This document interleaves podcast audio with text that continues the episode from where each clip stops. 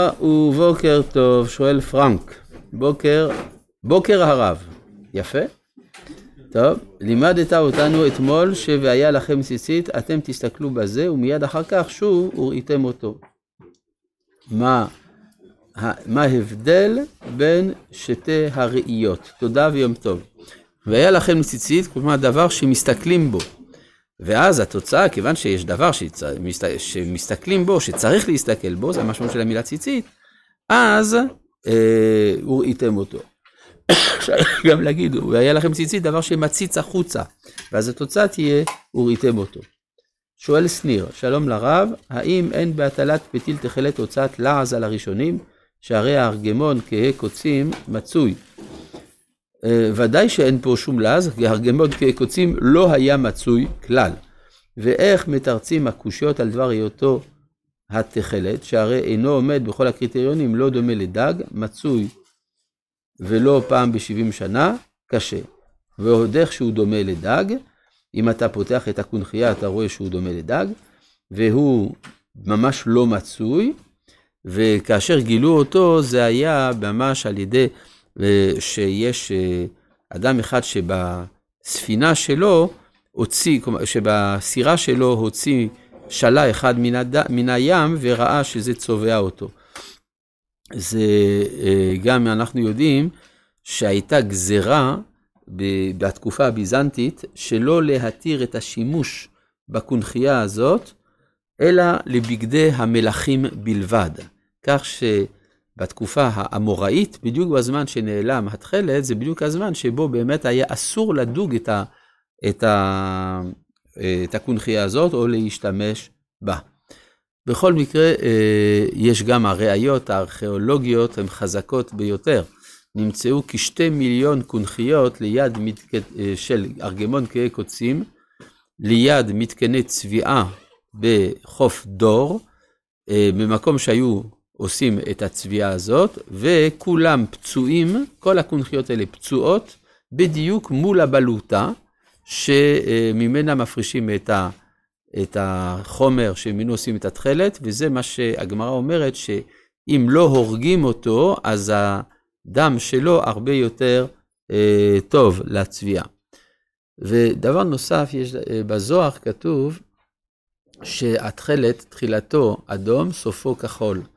וכך באמת בתהליך הייצור, בהתחלה התערובת, הנוזל הוא אדום, מביאים אותו אל השמש, הוא נהיה כחול. בנוסף לכך, התלמוד מספר שיש חומר שהוא זיוף של התכלת, נקרא קלה אילן. הקלה אילן, אנחנו יודעים בדיוק מה זה, זה צמח האינדיגו. וצמח האינדיגו דומה בדיוק, הצבע שיוצא מזה הוא בדיוק כמו התכלת, כך אומרת הגמרא, לכן אי אפשר להבחין. עכשיו, אם אנחנו רואים מבחינת המבנה המולקולרי של הצבע המופק מצמח האינדיגו, והמבנה המולקולרי המופק של, של, של הצבע המופק מהארגמון, רואים שזה בדיוק אותה מולקולה. אז זה עוד יותר מחזק את הזיהוי. טוב, אנחנו ממשיכים בפרק אה, ט"ו. למה לא לעשות עם כל האילן? כי זה לא התכלת, זה בדיוק מה שהגמרא אומרת, אני השם אלוהיכם, שאני פרה ממי שמטיל כלה אילן, הוא מטיל אותו בבגדו ואומר תכלת הוא. אגב, המילה כלה אילן, מאיפה זה בא? זה מילה בסינית, כלה אילן, כן? בסינית אה, קוראים לה אינדיגו כלה אילן. אה, קריאת שמע, מה אתה שואל? שרש"י ורבנו תם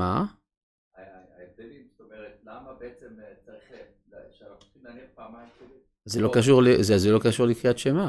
קריאת שמע, גם רש"י וגם רבינו תם אמרו את אותן פרשיות. כן, אבל בסדר הפוך. הם אמרו בסדר הפוך? לא, רש"י אמר שמע, ואחרי זה והיה עם שמוע, ואחרי זה ויאמר. רבנו תם, אותו דבר, שניהם עשו את אותה קריאת שמע. אז כל מה המחלוקת ביניהם? המחלוקת ביניהם היא דברים אחרים, לגבי התפילין, לא לגבי קריאת שמע. טוב, מה? אז למה מניחים רש"י אה, אז אתה שואל על התפילין, אה, זו שאלה יפה מאוד, אבל זה לא קשור לנושא, לכן אנחנו לא נתייחס. אה, לכן, אה, פרק ט"ו, פסוק מ"א, אני השם אלוהיכם, אשר הוצאתי אתכם מארץ מצרים להיות לכם לאלוהים, אני השם אלוהיכם. אז כפי שאמרנו, זה המקור לאמירה של הפרשה הזאת פעמיים ביום, זכר ליציאת מצרים. אז התלמוד שואל, מדוע לא לומר את פרשת בלעם, למשל?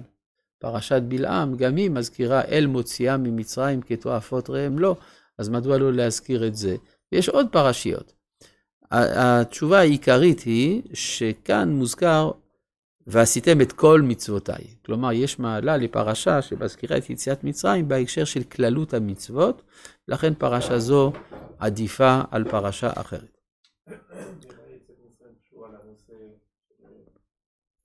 של יציאת מצרים, מה, מה זה קשור ציצית עם יציאת מצרים?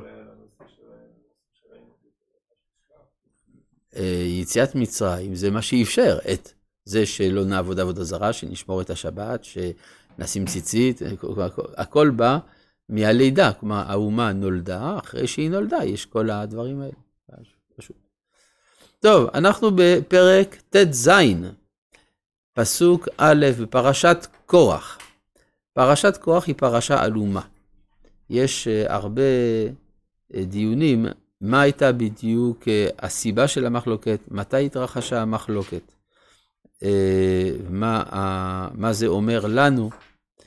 אז אנחנו נעסוק בזה, תוך כדי הלימוד של הפסוקים תתבררנה גם השיטות השונות. אבל מה זה עושה פה בכלל, פרשת קורח?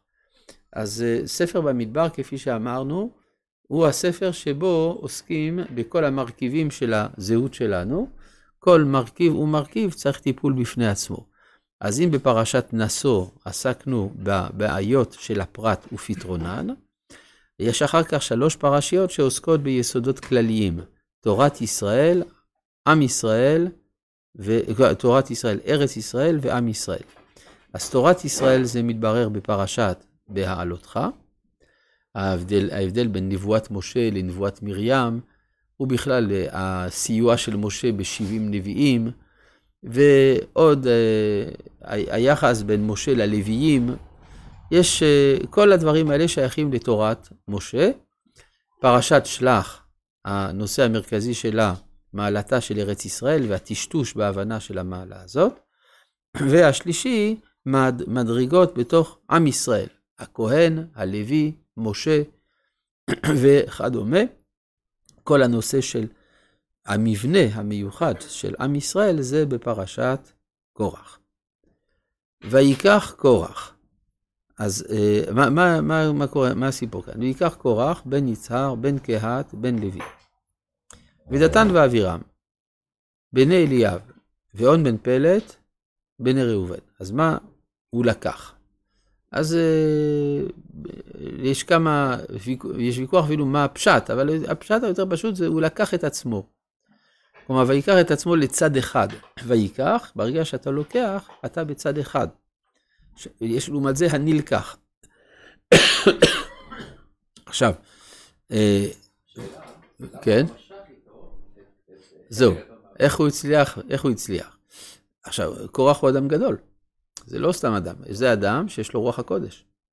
כן? אה, אמרו, אה, מה ראה? ראה שמואל שיוצא ממנו. אז מה זה ראה שמואל? איך הוא רואה? ברוח הקודש. כן. ודתן ואבירם הם אנשים דווקא לכאורה לא במדרגה שלו בכלל, הם אנשים קטנים, הם עסקנים רעים, אה, שהם בעלי מחלוקת. לפי המדרשים כבר במצרים, שני אנשים עיוורים ניצים זה דתן ואבירם.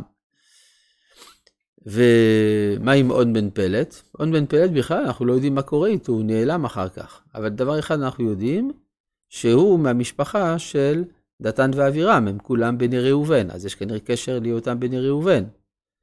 ואחר כך עוד פעם, ויקומו לפני משה ואנשים בני ישראל חמישים ומאתיים, נשיאי ידע קריאה מועד אנשי שם. מה, מה, מה זה המאתיים חמישים איש האלה? כל אחד בא אל המחלוקת מתוך מוטיבציה אחרת. דבר אחד אנחנו יודעים שכשיש מחלוקת, אז יש הרבה קופצים. קופצים כל אחד עם האינטרס שלו. גם כדי לעשות מחלוקת זה לא עובד סתם ככה, צריך, כדי שזה יעבוד, צריך שיתוף פעולה של גורמים שכל אחד לבדו אינו מסוגל לעשות את המחלוקת. לא קורח לבדו, לא דתן ואבירם לבדם, ולא ה-250 איש לבדם. הם צריכים שיתוף פעולה שאנחנו נעמוד עליו בהמשך. רבי חנניה בן הקשה